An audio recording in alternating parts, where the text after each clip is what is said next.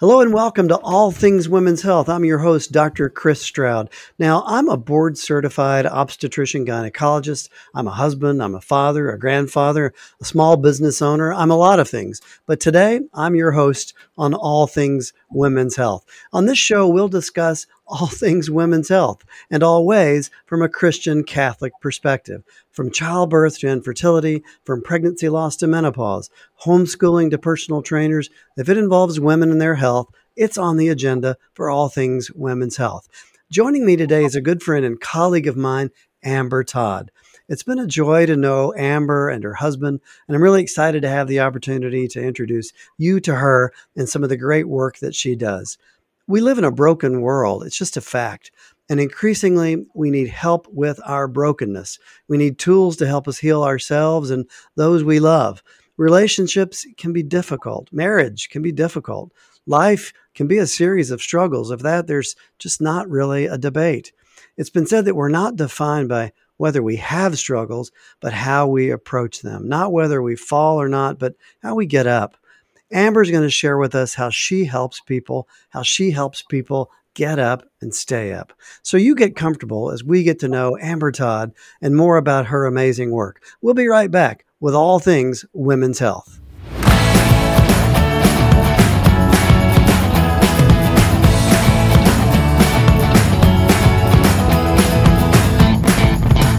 Welcome back to All Things Women's Health, and thanks for joining me in this edition dedicated to counseling in general and pastoral counseling more specifically.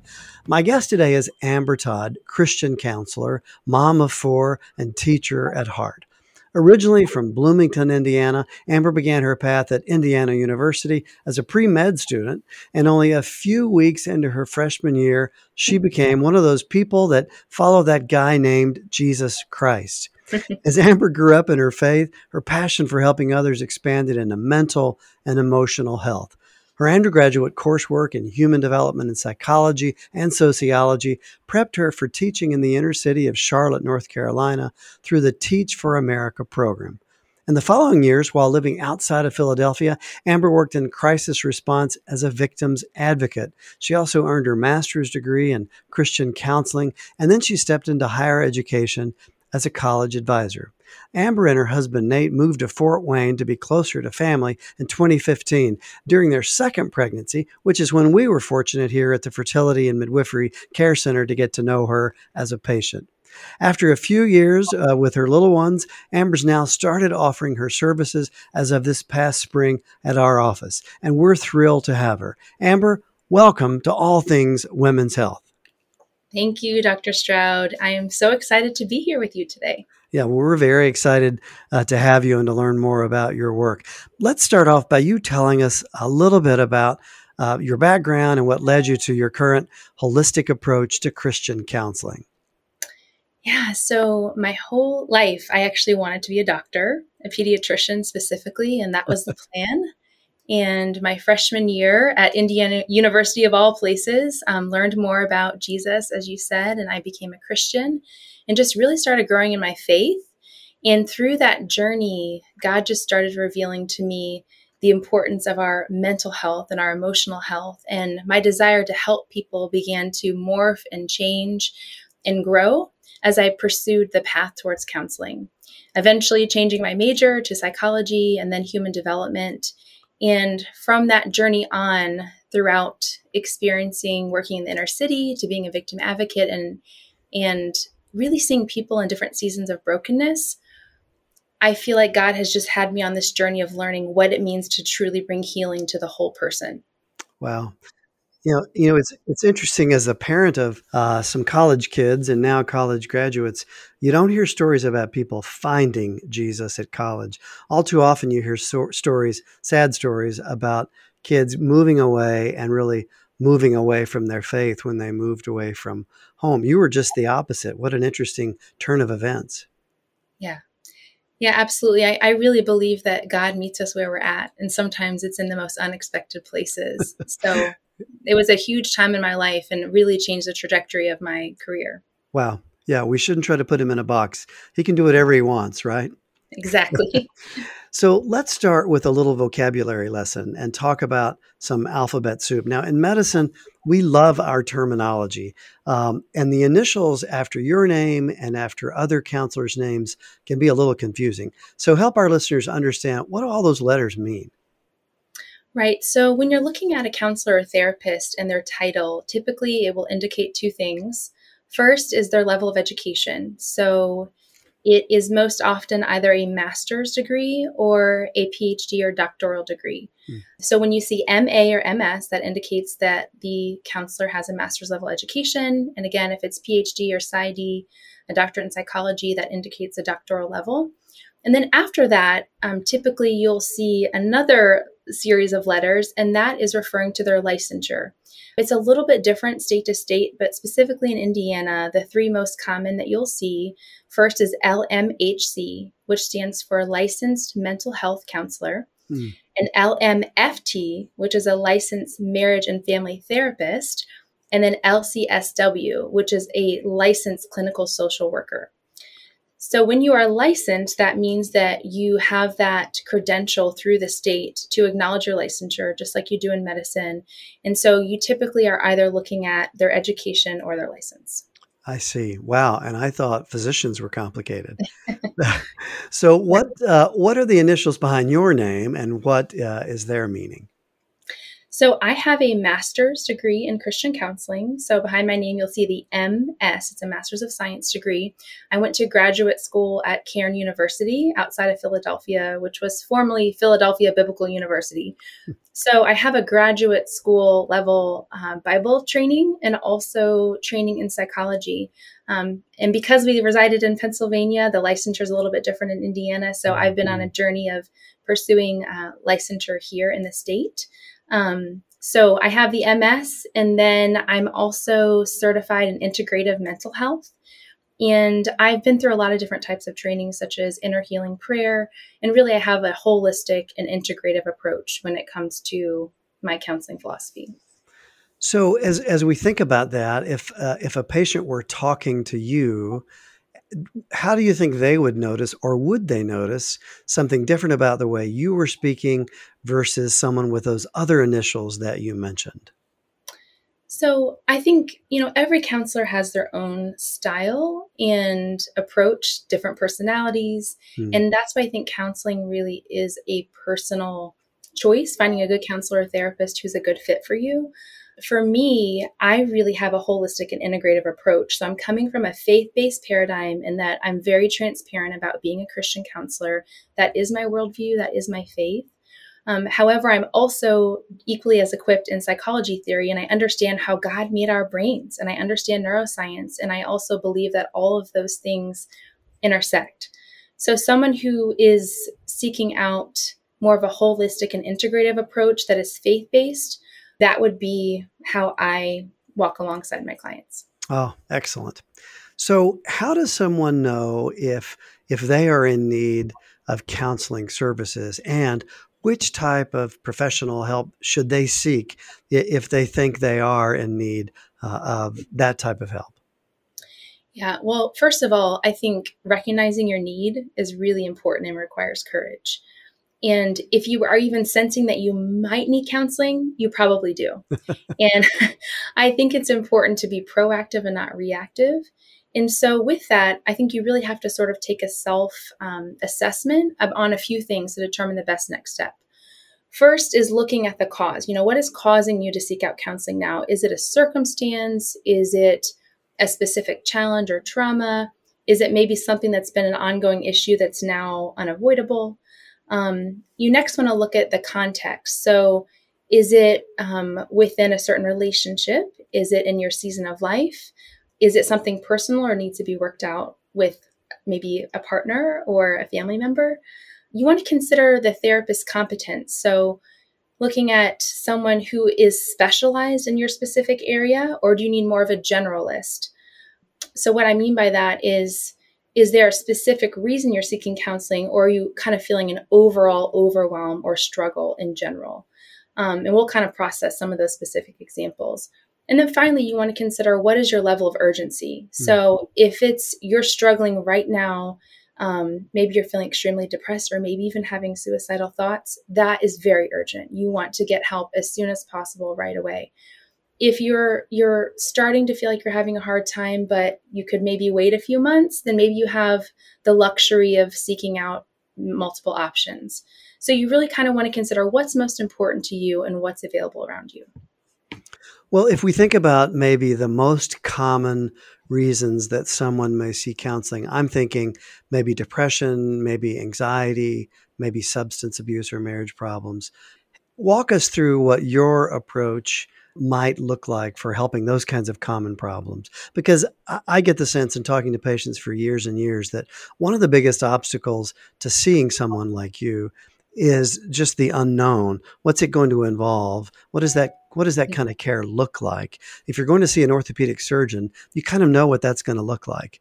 But people may not know what it's look like to see you for one of those common ailments. So help us understand that a little bit. Yeah, absolutely. And you know, I can always sense in the very first appointment with a client when they sit down in the chair a level of nervousness and anxiety like now what? You know, like what what do we do? You're going to lead me, right? and yeah absolutely i think a part of my job just like you as a physician you're assessing you know what the needs are what all the facts are you're kind of laying out a map of your plan of care i'm doing the same thing for my clients based on their internal world so i'm looking at what are their thought patterns you know what are their areas of struggle what are their goals for our time together i'm kind of give, getting a pulse check on again their physical mental spiritual health because i am a faith based practitioner, I think all of those things are important. So the very first appointment is really um, a lot of listening and intentional questions so that I can discern the best next step forward in their treatment. Hmm. Interesting. So, for any of those common problems that we mentioned, what is working with you? How does that, I should say, look differently from working with, say, a PhD psychologist? Yeah. So I think, again, it just depends on what your goal is for mm-hmm. seeking out counseling or therapy. Um, obviously, a PhD psychologist has more clinical experience. They're more trained in specific assessments, and and usually they're specialized. Mm-hmm. So if that's something that you need based on kind of taking that initial assessment, then that would be a better fit. And I would say someone who is severely depressed, like they're debilitated, they're having a hard time functioning, um, a psychologist is going to be able to give them more detailed guidance and more tools and resources than maybe a traditional master's level therapist.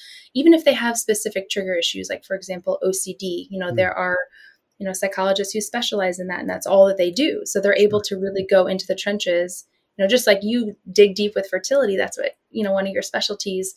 Um, so i would say a psychologist really is good at the specializing detailed clinical side. I think for me like i can also treat depression but i would say it's more someone who you know they've been struggling with overwhelm they're starting to not feel like themselves we're seeing signs of depression and we can mitigate it we can help them self-regulate and we can get them back to functioning again and so I'm doing that from a faith based perspective, but it's more of a general approach than maybe a specific psychologist. Sure. I mean, I'm hearing you say to some degree that the, the therapist temperament and personality might be more noticeable necessarily than their credential. That yes, that is my opinion. I, I honestly, and again, this is just I've seen a lot of clients who've been to a lot of other therapists, and you know, not everyone is a good fit for everyone. Sure. so I think you just have to trust yourself. If you do start meeting with a counselor that maybe you think isn't a good fit, that's okay. It's okay on both sides to acknowledge that because we want the relationship to be therapeutic, beneficial, and healing. And sure. so to do that, you need to feel safe. And to feel safe, you need to feel like you can click with your therapist or counselor and be honest. And I think so to me, that rapport and that trust is absolutely essential and top priority. It, how commonly is it to uh, go see a therapist and the patient think, you know, I know that I need some help, but I'm just I I can't get there with this person. I need to look somewhere else. Is that common? Should that be alarming to a patient? Uh, how would you address that? I would say it, it can be common. It's not the it's not necessarily the rule of thumb. I mean, I really encourage people. I just want to acknowledge a your first appointment's always going to feel a little bit, you know, out of your comfort zone, sure. and you're feeling vulnerable, and you're sharing things. Maybe you often people say, "I've never told this to anyone before," but mm. you know, and so when they say those type of statements, there's a level of there's a there's a period of time where you're building rapport with any counselor. So, you know, it may take a few sessions to to determine okay is is this does this have potential to be a healing therapeutic relationship? Hmm. or if you have red flags and immediately feel uncomfortable follow follow your your heart in that. So be patient. Not always easy for us human types to do um, right. and give it give it some time. Because it is a relationship isn't it that requires trust as you point out. But trust takes repeatable behavior over time. Maybe the emphasis there is some time. Right yeah, absolutely. And that's why I like to kind of reevaluate every four sessions. I say, let's give it four sessions. Let's see where you're at. Mm-hmm. And, and, and let's both reflect because this is a two way relationship, how you're doing on your progress, what we feel like is the best next step. And we go from there. What role, Amber, if any, would uh, the use of medications play in working with a counselor like you? Yeah, I think medication is one of the many tools that it's important to have in in our, our tool belt of treatment. Um, obviously, with me being a Christian counselor, I do not prescribe medication. Only doctors do that, and that's one thing that we're really fortunate to have here at FMCC is that we have a close collaborative relationship with myself and the providers. Um, for the patients here, we have the ability, with their permission, you know, given confidentiality, to communicate um, if that need should arise you know i i think one of the things that i'm assessing in that first appointment is how is the the client functioning in their day-to-day life? Mm. and do they have the ability with the right support through counseling to self-regulate and get to a point where they're functioning well? Or are they just completely overwhelmed and flooded by what's drawing them to counseling? And maybe their brain just needs a little extra support to get them through whatever that season is. And a specific example i meet with many moms who are you know pregnant or postpartum. And so when you have a season like that where you're already in overwhelm there's a mm-hmm. lot of demand you know we really do have to look at the whole picture to determine the next step. So my short answer is yes medication can be really helpful. Is it always my immediate first go to no. But i also keep an open mind with every client if i feel that it would be beneficial. Interesting. Yeah, a, a, psychiatrist that if any of our listeners have heard him on our other show, oh, Dr. Doctor, Dr. Kevin Majeres, he's a psychiatrist in Boston. And I like the way he describes the use of medication for emotional and psychiatric problems is just like the cast that an orthopedic surgeon puts on a broken arm. It's not designed to be on there forever. It's designed to be on there to let the bone heal. And then once the bone's healed, you take the cast off that it's just a means uh, to get to a healing spot. I always like to use that analogy when I'm when I'm thinking about medication, really for anything. But I, I like listening to you. I think listeners should be encouraged that if they're on medication, they could still see you. And just because they see you or someone like you doesn't mean that medicine's not necessary or not available. That's something that you and your patient would would figure out together. It sounds like. Yeah, and absolutely. I always encourage the patient to have an open dialogue with their medical provider. And my hope is that through a collaborative approach, we can provide support in both ways. And I have women who have never been on medication come to me and they eventually go on it and we continue counseling, or women who have been on medication for years and decide, you know what, I want to wean off this and I need the tools to do it. Mm. so I'm supporting them through that process and always encouraging them to keep that open dialogue with their provider. Sure, interesting. And Kevin's analogy, he would say the bone's healed. It's time to get rid of the cast. right, exactly. Been on there long enough. So you've said that your counseling comes from a Christian perspective. Uh, in fact, it's really impossible to separate your Christian formation from your professional work and approach. How does your faith play a role in your practice? Yeah, my my faith is central to who I am, and I am very transparent about that as a Christian counselor. And honestly, I know you will appreciate this. I think we just live in a day and time where boldness in, in being clear about who we are and what we believe can be an invitation for other people who are feeling um, like they don't have a safe place to express that. Hmm. And so for me as a Christian counselor, I um, I do offer that type of support, biblical counsel, also integrated with psychology theory. But at the same time, I'm very sensitive to where a person is at spiritually. And I meet many people who unfortunately have had difficult experiences in the church. Sure. They've left the church. Maybe they're going through a really hard season. They're doubting God. Maybe mm-hmm. they haven't been to church for years. Maybe they've never been and they're mm-hmm. just curious. I always want to create safe space for people to ask those hard questions and to help them process that mm-hmm. and to even, you know, cultivate their own faith and trusting that God will meet them where they're at. It's interesting. I know I asked the question, but I really don't like it. I get asked that question a fair amount. You know, what role does faith play in your work? And then when I think about it really critically, I want to say, on, to some degree, it doesn't play a role at all in my work because it's so integral and fundamental to who I am. When you ask the question that way, it almost sounds like, you know, what part does this external thing play uh, in right. your work? And uh, I think to you and someone like you, it's not an external thing; it's an intrinsic thing, and so you can't really uh, separate that out. you know, I have to ask you what how would it look for you to try to care for someone who isn't uh, a Christian, or or at least who, even if they are, they're really not very formed in their beliefs and in their language? How would that work with you?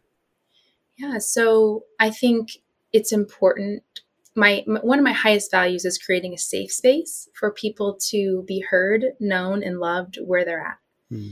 And so that's asking intentional questions. It's a listening.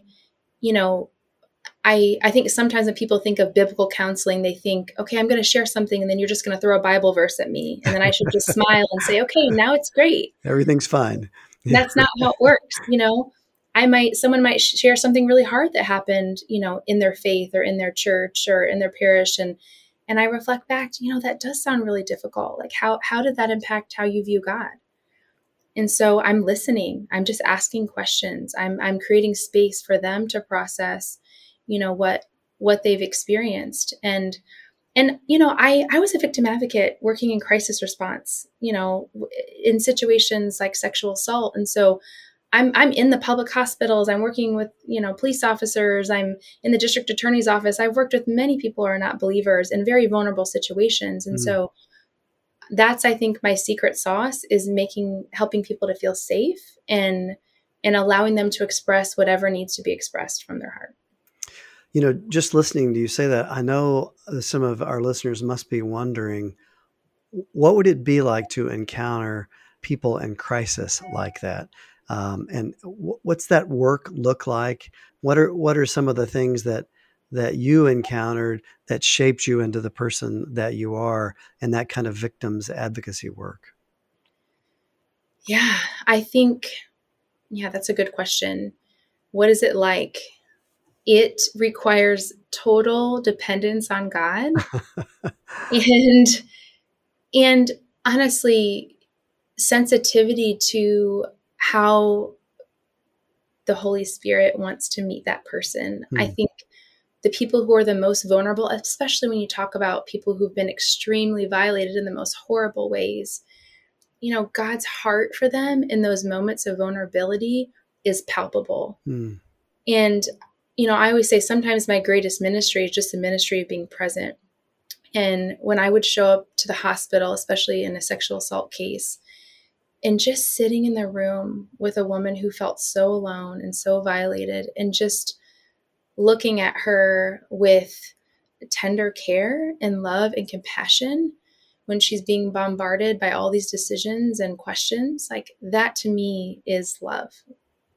And I think it takes um, it takes a great deal of humility and patience and trust in God in those moments because a lot of times the need is far beyond our ability to meet it. Wow. Just listening to you, I know that any of the the women that you saw in those situations were fortunate to be sitting in front of you. And and we can all pray for them in their recovery now. You, you know, with that in mind, what do you think are the most common reasons that people find their way to you?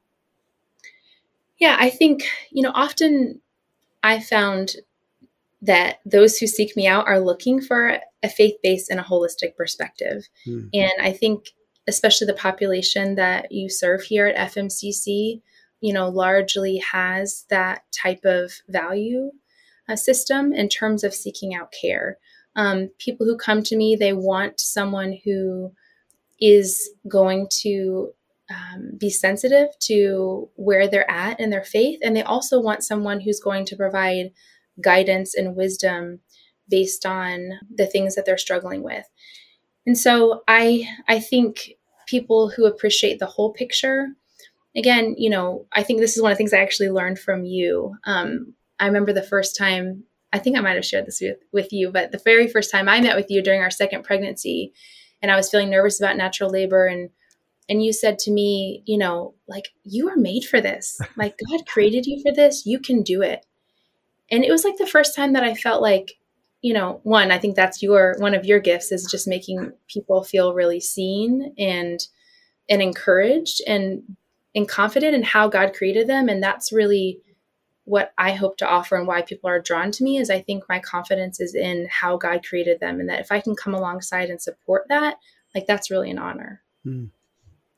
You know, if you if you had to make sort of a top three laundry list, I guess, um, what are those diagnoses or conditions that that you think probably require a counseling relationship most often? Is it is it depression? Is it anxiety? Is it what what are the most common diagnosis type problems that bring people to you? Well, specifically, I think this, you know, it's been almost a year that I've, um, since I started here. And um, I think I see women in the season of infertility, mm. pregnancy, or postpartum. Sure. And in those three categories, and again, this can relate across the board, even if you're not in one of those seasons, but women who are in fertility, I'm often seeing on the front end, you know, anxiety and grief. Sure. And then, God willing, if they do get pregnant, there's a lot of fear. And so we're sure. working through some of that overwhelm to support them on both sides of their journey as they're receiving support, you know, from from the providers. And I think women who are pregnant, you know, come to see me often maybe had a difficult, you know, postpartum experience, maybe dealt with undiagnosed postpartum depression or mm-hmm. they're overwhelmed because they're in the trenches with little ones and so I think anxiety, um, depression, and overwhelm are probably three top drivers. Yeah. And and that goes beyond, you know, into the postpartum period afterwards. There's that can carry on if you don't address that. Oh, sure. Now, with that in mind, do you think that of those diagnoses or of the possible emotional related diagnoses, do you think there are some that are uniquely perfect for you and your temperament and your style? Yeah, I think, you know, I'm, as you said in the beginning, I'm a mom of 4 mm-hmm. and I am coming out of eight years of pregnancy and breastfeeding myself. And so I really understand what it's like to feel overwhelmed and to not feel like yourself. And, mm. you know, walking through, you know, postpartum anxiety myself and overcoming a huge life transition of moving across the country and changing all of those things, I think women who just don't feel like themselves. They feel like they know that God has more. They want to be present in their homes. They whatever God has called them to, whether it's in the home or outside of the home, they want to thrive. They want to feel peaceful. They want to have a healthy marriage. I think that's my sweet spot. And that might be in the season of, you know, even women who are walking through infertility and feeling overwhelmed and not feeling like themselves, or um, women who are in a past season. I think that's, I just really love empowering women and couples because the husband will often come along eventually. I just love empowering women and couples to receive the support that they need to feel like their best, their best selves. Yeah, it is remarkable. And, and we could dedicate maybe an entire episode just to the struggles with infertility couples. But ju- just in my work, I, I literally see the space between husband and wife and the chairs at the desk in front of me increasing over time as the journey gets more stressful and sometimes really ugly with a lot of self-loathing and, and blame and, and anger you can see the couple getting further and further apart and it's risky uh, marriages are at risk i like to say if the devil just needs a crack in a couple's marriage fertility is a crevasse and so the ability to see someone like you and to get some skills and some tools uh, to try to fight that back. Um, people are people are just in such need uh, of those skills. Yes, absolutely. And I, I've seen that we've had just wonderful momentum with our infertility and loss support groups, mm-hmm. uh, which meet the third Wednesday of the month. And I have more and more husbands come every month, which has just been really a neat privilege to see their their willingness to be vulnerable and to recognize that men are impacted too. You know, counseling is not just for women. Yeah. Um, men need support with their mental and emotional health, and I think between our generations, I think that stigma is is coming off more and more, and men are more willing to be vulnerable and to be honest and to recognize that their half of the marriage, you know, their half of the relationship is just as important to be emotionally healthy to make the unit strong. Because that that's what we want to see. We want to see strong and healthy, thriving marriages and families. How do you see, uh, in, in a common or typical way, men reacting to the challenges of infertility and or recurrent pregnancy loss. Uh, how do you see them reacting? And what are some signs maybe of those men's reactions that would would push you to say you know what? We need to spend some time together uh, you and your and your spouse as a couple because i'm seeing some warning signs that there may be problems. Yeah absolutely. I think the number one thing i hear from husbands on both sides of infertility and loss is that they feel helpless. Right. And men are wired to fix. you know, you're wired to protect your wife and to save her from pain or to make the pain go away. Mm. And you can't. You know, when you have a life circumstance that's out of your control and you're struggling to process it yourself, and then you're seeing the woman you love the most in the whole world struggling to process it, it can leave you feeling very helpless. And so I think I often see men stuff that because they think they quote unquote need to be strong sure. for their wives. But then it might come out in anger and irritability or emotional disconnection or maybe even filling that void with something else that's not healthy. And so I just think for men to take an honest inventory outside of caring for your wife, how are you doing in this season? And what do you need hmm. to move forward to be the support that she needs to? Wow. So when you're talking to couples uh, or individuals like that, how do you know as the therapist that things are getting better? What you know, what measure of success uh, do you use to help a couple know they're getting better, so to speak? Yeah, I think you know overall, you know, I'll give you my subjective and objective answer. I think just overall a sense of inner peace. Mm you know, I can it's I can see it when someone walks in my office. You know, the first appointment they come in and their their shoulders are forward and they just feel heavy. You know, they feel like they're um carrying a lot. And you know, maybe four, six sessions later, they come in, you know, lighter and I can see that they've surrendered things to God. I can see that He's been, you know, renewing their minds, that they had a breakthrough in a relationship. And and so I think overall, I'm just looking at their level of peace.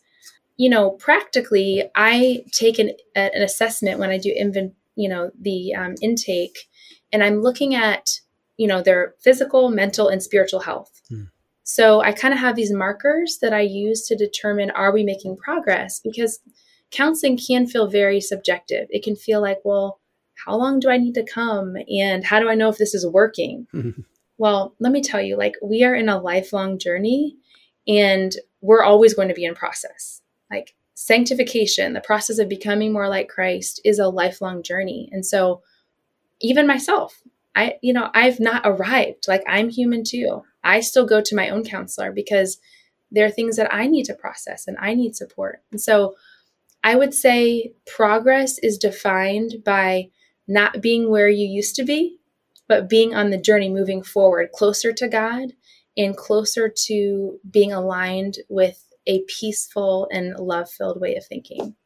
Oh, that's beautiful. I, I, can't help but think of the expression that I've heard so many times. It says, you know, God loves you just where you are, but he loves you so much he's not about to leave you there.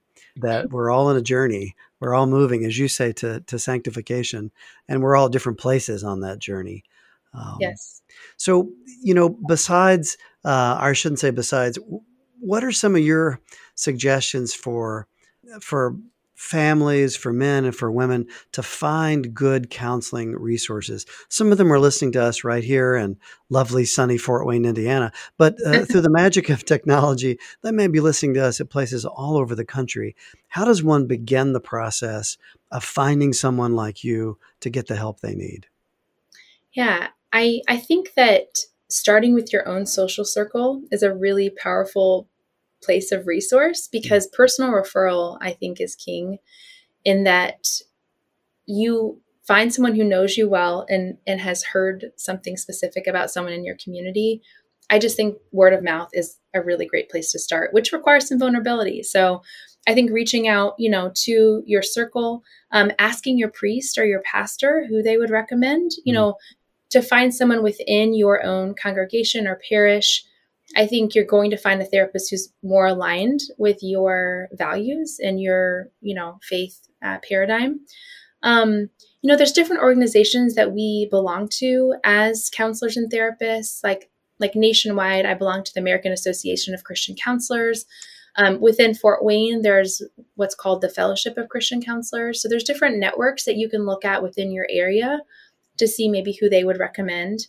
Um, we also live in a day and time where a lot of things are available by technology. So, like, I do offer virtual and in person visits. Um, but there's actually, I just recently heard about a resource that I wanted to share, and it's an online counseling platform that is for faith based practitioners. Hmm. Um, it's mycounselor.online, and it's all Christian counselors. Um, so that's one place to look if you're looking for faith based support. Um, there's other organizations like BetterHelp that have um, all different types of counselors and therapists, depending on what you're looking for. Wow, those are great resources, and we'll be sure to include those um, with the program notes. So, in the time that we've got uh, remaining, Amber, what's one thing that you want to leave our listeners with uh, about you and about uh, Christian counseling? Yeah, I I just want to emphasize that everyone needs a safe space to be known and to know, and I think everyone deserves to be heard, to be understood, and to be supported. And so, if you're feeling alone, I want you to know that there is support out there. Um, it might take a little bit of effort to find the right fit, but it's absolutely worth it. And it's an investment. It's an investment in yourself, it's an investment for your family.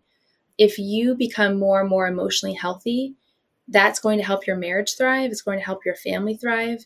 And you know, even outside of counseling, there's a lot of different resources out there. There's support groups. You know, there's we have some here in our office. Hospitals offer different types of support groups depending on what your situation is. I offer some free educational resources such as webinars, seminars, um, online courses, um, and so that all that information is available on my website ambertodd.org. Um, and you can also just continue to seek out the other resources that we mentioned. I just think it's important to take the first step. Well, thank you so much. I really, really have enjoyed listening to you. I can't help but just hear over and over there's a difference between being broken and beaten, uh, because if you're broken, you can heal. And uh, I just know that patients having a chance to spend some time with you virtually or in person, they're going to further uh, further their journey of healing. So I hope, listeners, that you've enjoyed this discussion with Amber Todd. You can find more information. You can take that next step uh, in counseling and in your healing, healing journey. You can join her email list at ambertodd.org. Or if you have questions that you'd like to ask Amber, you can reach her at hello at ambertodd.org. That's hello at ambertodd.org. You can also call our office to arrange either an, an in person or a virtual appointment by calling 260 222 7401. I want to thank you for joining us uh, at All Things Women's Health. Please like and subscribe this podcast and tell your friends about us. I'll be back soon with another episode of All Things Women's Health. Thanks for listening. I'm Dr. Chris Stroud.